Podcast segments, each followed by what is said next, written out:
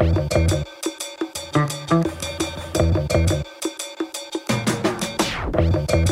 lang geleden, maar we gaan het in deze podcast nog eens over corona hebben. Vanaf 12 september start er een nieuwe vaccinatiecampagne en kunt u dus, als u dat wil, een nieuwe boosterprik laten zetten. Is dat echt nog voor iedereen nodig, hoor ik dan sommigen meteen denken. We hebben al drie prikken gekregen en is die hele coronapandemie niet zo goed als voorbij. We vragen het aan journalist Michiel Martijn en professor Erika Vliegen. Mijn naam is Dries Vermeulen. Dit is duidelijk.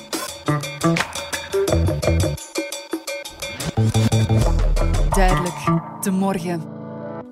Bij mij aan tafel zit Michiel Martijn, journalist bij De Morgen. Dag Michiel. Dag Dries. Het gevoel dat ik toch heb en dat veel mensen lijken te hebben, is dat ja, corona, we komen er weer mee af, maar eigenlijk is dat een beetje voorbij. Hè? Ja, dat klopt. Uh, ik denk dat overal voelt. In de, in de supermarkt, op de trein, op het werk. Uh, het zit ergens een beetje heel ver in ons achterhoofd. Ik had het onlangs ook. Ik moest naar de dokter uh, met een ontstoken teen. en uh, ja, die dokter zei van ja, vergeet je mondmasker niet. En dat was plots zoiets van, juist op sommige plekken moet je het wel nog Ja, steeds ja. dragen. Ehm, en dat durven we wel eens vergeten. Dan is de logische vraag, is dat terecht?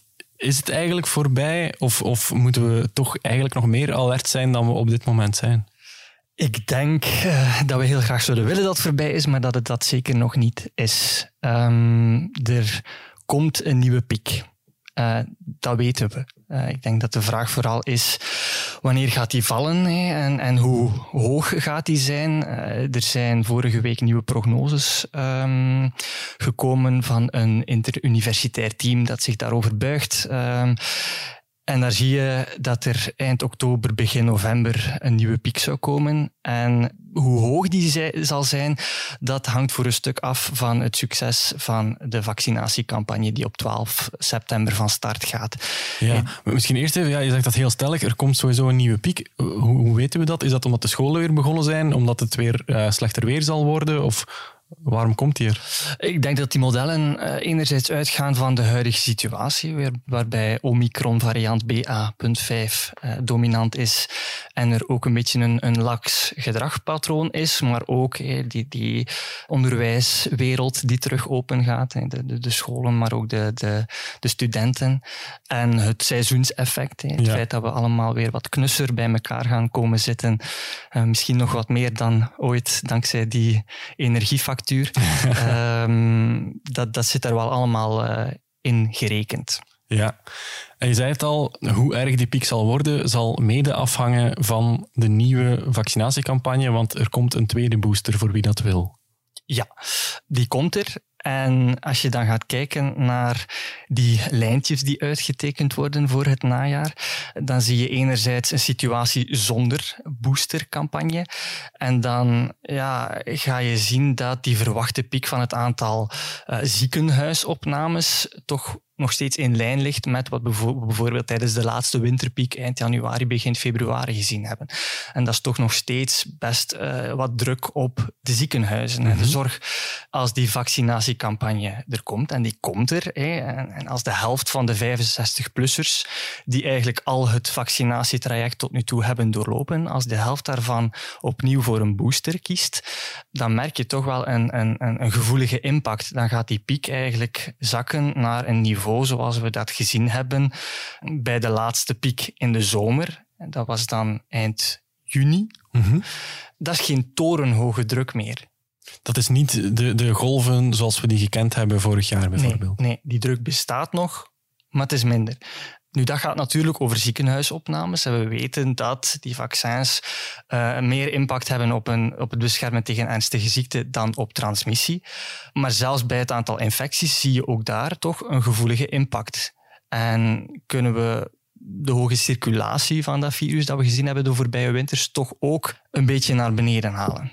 Ja, het is dus voor de komende maanden, voor dit najaar, zijn de verwachtingen niet heel erg desastreus, maar toch, je hebt met een aantal huisartsen gesproken, die zijn er niet echt helemaal gerust op. Hè? Ja, als je uh, een huisarts spreekt en je oppert de kans op een winter van de vrijheid of zo, ja. uh, dan, dan krijg je niet meteen een soort van hoera-signaal uh, nee. terug. Dan, dan hoor je vooral toch wel wat angst voor wat nog komen gaat. En ik denk dat we daarbij wel moeten beseffen dat wij als bevolking heel erg gefixeerd zijn geraakt op die curves, mm -hmm. die pieken en die dalen, maar dat de realiteit van een huisartsenkabinet toch wel een beetje anders is. Om misschien gewoon een voorbeeld te geven, als ik binnen een maand bij de huisarts binnenwandel en ik heb een snotneus en een beetje koppijn, ja, dan kan ik een verkoudheid hebben. Misschien is het een beginnend griepje, maar we zitten in een staat van alertheid, dus die huisarts zal altijd moeten testen op dat coronavirus. Daar komt het doen van een test, misschien het aanmaken van een testcode bij, opvolgen, eventueel een ziektebriefje uitschrijven. Er zijn een aantal sectoren, zoals onderwijs en politie, uh, waarbij er blijkbaar nog steeds een soort van uh, dubbel certificaat nodig is als je afwezig bent dankzij een COVID-infectie. Dus die huisartsen zijn eigenlijk niet zozeer angstig voor de piek en hoe hoog die zal zijn, maar vooral over de administratie die er ja, onvermijdelijk bij gaat komen. Of er nu veel infecties zijn of niet. Mm-hmm. Er gaat veel circulatie zijn van de griep, van verkoudheden, die zal er ook zijn. En, en er gaat dus veel dubbel werk zijn. Is dat eigenlijk nog altijd de regel dat zodra we een symptoom vertonen dat kan wijzen op COVID, namelijk keelpijn of een droge hoest of iets dergelijks, dat we ons moeten laten testen en thuis moeten blijven? Bij twee symptomen is dat uh, op dit moment de standaard. Ah, ja. ja. De meeste mensen doen dat niet meer, hè? Nee. en ik denk dat er ook wel huisartsen zijn die dat systeem ook niet helemaal naar de letter volgen. Maar ja, rond die ziektebriefjes kan je vaak niet als iemand echt ziek genoeg is om niet te kunnen werken.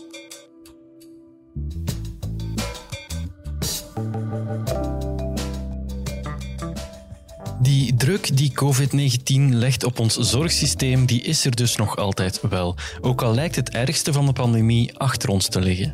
Om te vermijden dat die druk deze herfst en winter opnieuw gevaarlijke proporties aanneemt, is er een nieuwe vaccinatiecampagne gepland.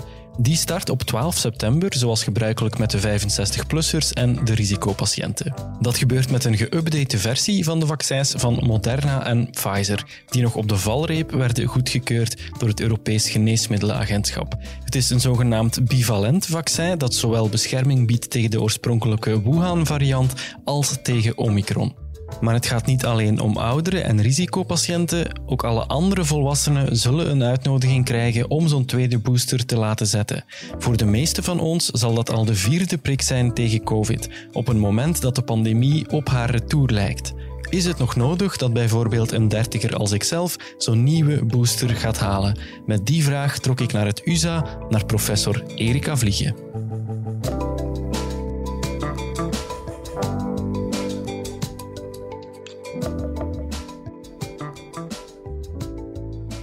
Professor Erika Vliegen, we zitten hier op uw dienst in het USA, het UZ in Antwerpen. De laatste keer dat ik hier zat, de vorige keer, was januari 2020. Ja, inderdaad. Dat weet ik nog heel goed. Ja, u herinnert het, het zich nog. Um, het was het absolute begin van de pandemie. Het was toen nog geen pandemie zelfs. Ik kwam hier een filmpje opnemen samen met u. Ik moet eerlijk zeggen, het was de eerste keer dat ik uw naam hoorde toen. Ik was een beetje op goed geluk naar, naar hier gekomen, omdat u iets wist over virussen en epidemieën.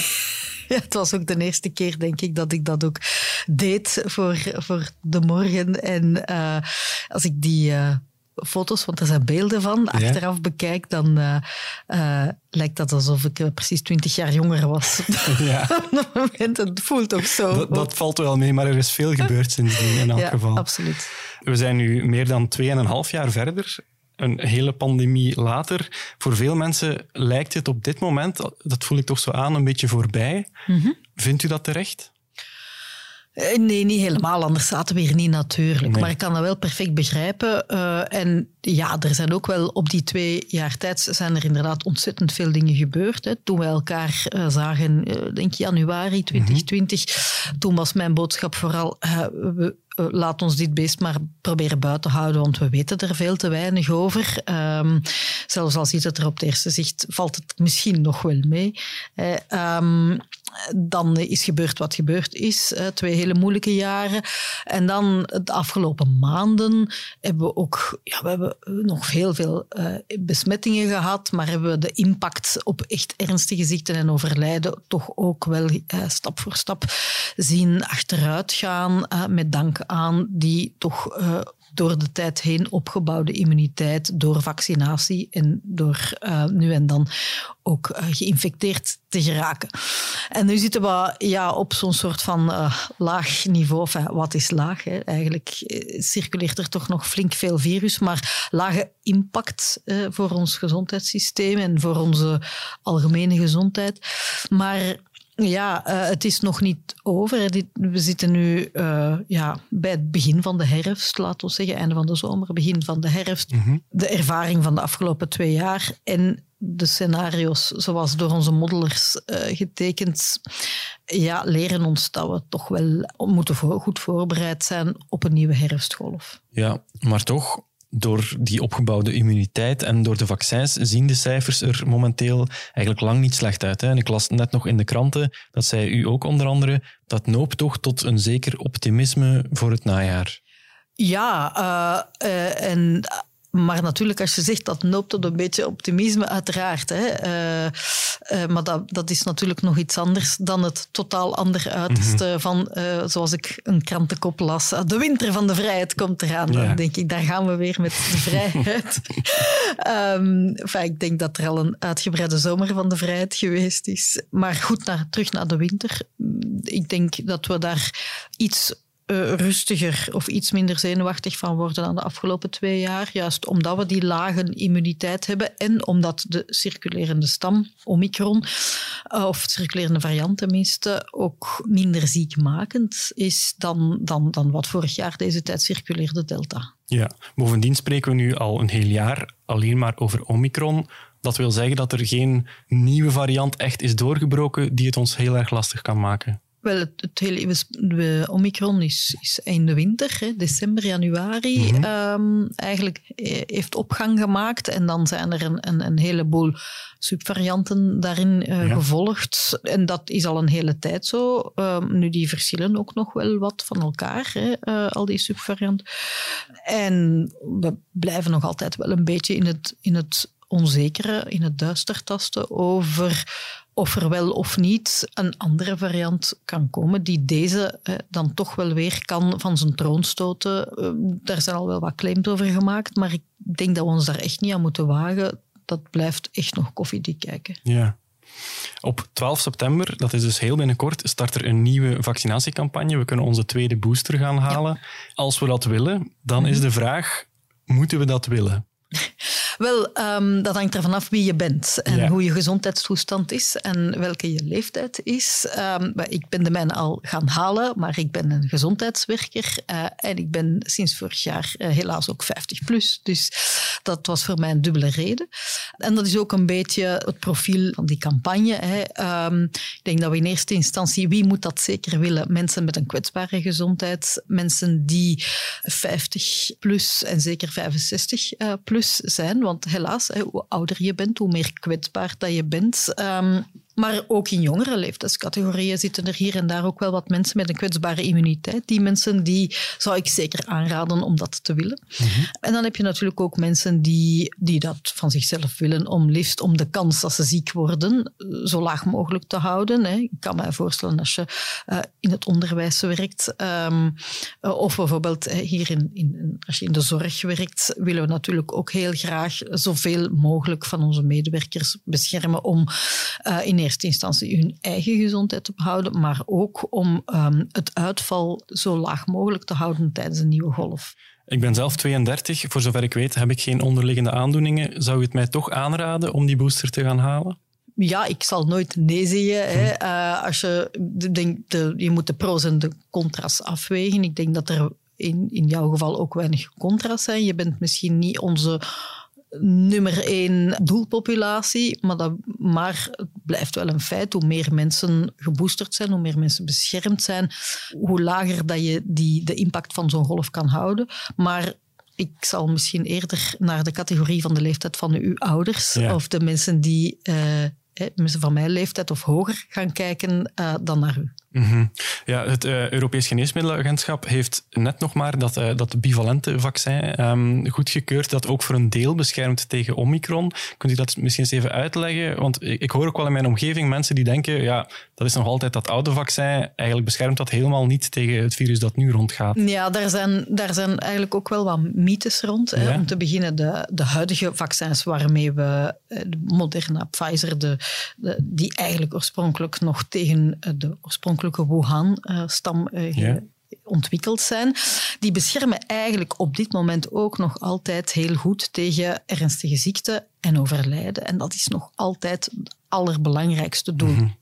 Beschermen minder goed tegen uh, het gewoon ziek worden. Hè. En als je dan kijkt naar ja, wat zijn de doelstellingen van vaccinatie, is in eerste instantie ervoor zorgen dat uw bevolking niet op grote schaal ernstig ziek wordt en overlijdt. Dus eigenlijk doen die oude, tussen aanhalingstekens, de huidige bestaande vaccins, nog altijd die job.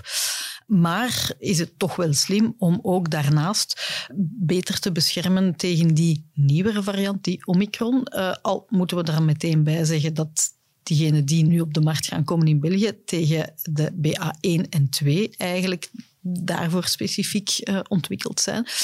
En dat heeft uh, wellicht een voordeel, omdat die wat beter kunnen beschermen tegen het gewoon ziek worden, maar eigenlijk geen ongelooflijk spectaculaire meerwaarde hebben in die eerste job, namelijk ervoor zorgen dat je niet ernstig ziek wordt of overlijdt. Ja. Dus zeggen, die oude, uh, weg met die oude vaccins, die, uh, die zijn totaal waardeloos. Dat is eigenlijk niet waar, dat is een mythe. Mm -hmm. Bijvoorbeeld in ons ziekenhuis, wij zijn gestart collega's te boosteren met de bestaande vaccins, omdat het ja, nog onduidelijk was wanneer dat die nieuwe zouden arriveren. En uh, we geleerd hebben van vorig jaar, we willen iedereen zo snel mogelijk gevaccineerd hebben. We willen niet achter de feiten moeten aanhollen, zoals vorig jaar eigenlijk in de boostercampagne. Ja, is het de bedoeling dat in die campagne vanaf 12 september dat iedereen met dat nieuwe bivalente vaccin wordt gevaccineerd? ja. ja. We hebben het al sinds het begin van de pandemie over die zogenaamd endemische fase waar we naartoe werken. Voor veel mensen is het denk ik nog altijd niet echt helemaal duidelijk wat dat precies betekent. Is dat iets dat, dat we nu zien aankomen? Bevinden we ons daar al? Ligt dat in de nabije toekomst? Ik denk dat we in een overgangsfase daar naartoe zijn. Uh, nu, uh, om te beginnen, laat mij eerst even zeggen dat dat ook voor ons uh, in de medische en de wetenschappelijke wereld ook nog niet allemaal even duidelijk is hoe dat, dat er zou kunnen uitzien. Hè. We bedoel, er zijn verschillende mogelijkheden waarin zo'n, of manieren waarop zo'n endemische fase zich zou kunnen voordoen. verschillende scenario's, laten we zeggen. Wat wij daaronder verstaan is dat dat, dat, dat virus onder ons is, dat dat um, nu en dan seizoensgebonden de kop opsteekt, maar dat dat eigenlijk bevattelijk is, dat we daarop voorzien zijn, dat we dat aan kunnen, dat dat ja, een, een voorzien scenario is. Hè. En de beste vergelijking, of de vergelijking die we dan meestal maken, is die met influenza, met het griepvirus elke winter. We weten dat, dat komt. Uh, we bereiden ons daarop voor. We, uh, we vaccineren ook daar hè, onze kwetsbare groepen. Maar ook dat uh, is geen vaststaand gegeven. Ook daar hè, zijn er verschillende varianten die opkomen. En zijn we ook niet altijd zeker hoe zwaar dat dat griepseizoen gaat worden. En daar kunt je u ook soms aan mispakken. Maar natuurlijk, dat is wat het scenario dat iedereen voor ogen heeft, dat dit coronavirus ja, tussen aanhalingstekens wat meer voorspelbaar wordt. Dat wij inderdaad kunnen zeggen, jongens, er komt een herfstgolf aan. Iedereen die kwetsbaar is, haalt zijn booster. En uh, daarmee is de kous af. En we hebben genoeg bedden in de ziekenhuizen om die schaarse mensen die ziek worden toch nog op te vangen. Dat is een beetje hè, wat, waar iedereen hoopt dat we naartoe gaan. Hè. Wij mm -hmm. ook we zijn daar nog niet, maar we zijn wel onderweg naar een situatie, hopen we, hè, waarin we wat meer greep hebben, waarin we het ritme van dat virus goed begrijpen, waarin we met een aantal minder ingrijpende uh, ingrepen kunnen omgaan, maatschappelijk, uh, met de grotere of lagere aanwezigheid van dit virus. Maar tot we daar zijn aanbeland, blijft het dus toch wel belangrijk dat we met z'n allen alert blijven en, en in ons achterhoofd houden dat die pandemie nog niet echt voorbij is. Ja, absoluut. Ik denk, weet je, dat is zoals als je ernstig ziek bent geweest uh, en je gaat naar de dokter en die zegt, uh, het is over, de, de, zware therapie is gedaan, het is over, dat is goed. Maar ja, iedereen die dat ooit heeft meegemaakt zal wel weten dat hij ergens in zijn achterhoofd wel heeft van, ja, toch altijd met twee woorden spreken en opnieuw daar, eh, elke maand en elk jaar dat voorbij gaat zonder ziekte, fijn, prima. Maar uh, het is dat een beetje waakzaam blijven en ook in dit, in dit geval laat ons dan ook niet daarvan schrikken als we toch ineens die golf weer zien opkomen. We moeten, dat, we moeten stoppen met in echt zwart-wit termen te denken over, over dit virus. Hè. Van het is er en het is verschrikkelijk en het is weg en we hebben totale vrijheid. Ik bedoel, ja, we leven in een wereld met, een, eh, met, met allerlei, met heel veel problemen, maar dus ook met een lastig virus. Um, dat ons nog altijd ja, kan verrassen en het leven zuur kan maken. We hebben al beter geleerd hoe dat we dat virus beter onder controle krijgen, zowel door ons gedrag als door eh, vaccinatie. Maar ja, elke keer opnieuw moet je dat dan ook wel, wel doen en, en moet, dat, moet dan erkennen, oké, er komt weer een golf, wat gaan we doen om dit opnieuw weer zo goed mogelijk het hoofd te bieden. En ik denk dat we daar als maatschappij zo nuchter mogelijk moeten in, in, in staan. En, daar, en ik weet wel dat die afgelopen twee jaar voor iedereen heel zwaar waren en ook mentaal heel wat impact hebben mhm. nagelaten. Uh, dat mogen we niet vergeten. Maar juist daarom, hè, om ervoor te zorgen dat dat weer niet zo een, een nieuwe ellendige verrassende golf is, moeten we daar voor onszelf mentaal meer rekening houden. Dat kan. En als we de juiste dingen doen, dan kunnen we die golf ook wel onder controle houden. En dan houden we hopelijk ook nog wat mentale bandbreedte over voor die andere zaken die, ja, die de mensen nu beroeren. Hè. Uh, de energiefactuur, om er maar één te noemen. Hè. Ja, dat lijkt mij een heel goede boodschap om mee af te sluiten. Professor Erika Vliegen, dank u wel. Alsjeblieft. Bedank ook mijn collega Michiel Martijn en u, beste luisteraar, bedank ik natuurlijk ook weer om erbij te zijn. Hopelijk bent u er volgende week opnieuw, want dan zijn we er weer met een nieuwe aflevering op donderdag. In de tussentijd kunt u ons altijd bereiken via het mailadres podcasts.demorgen.be. Graag tot volgende week. Dit was duidelijk.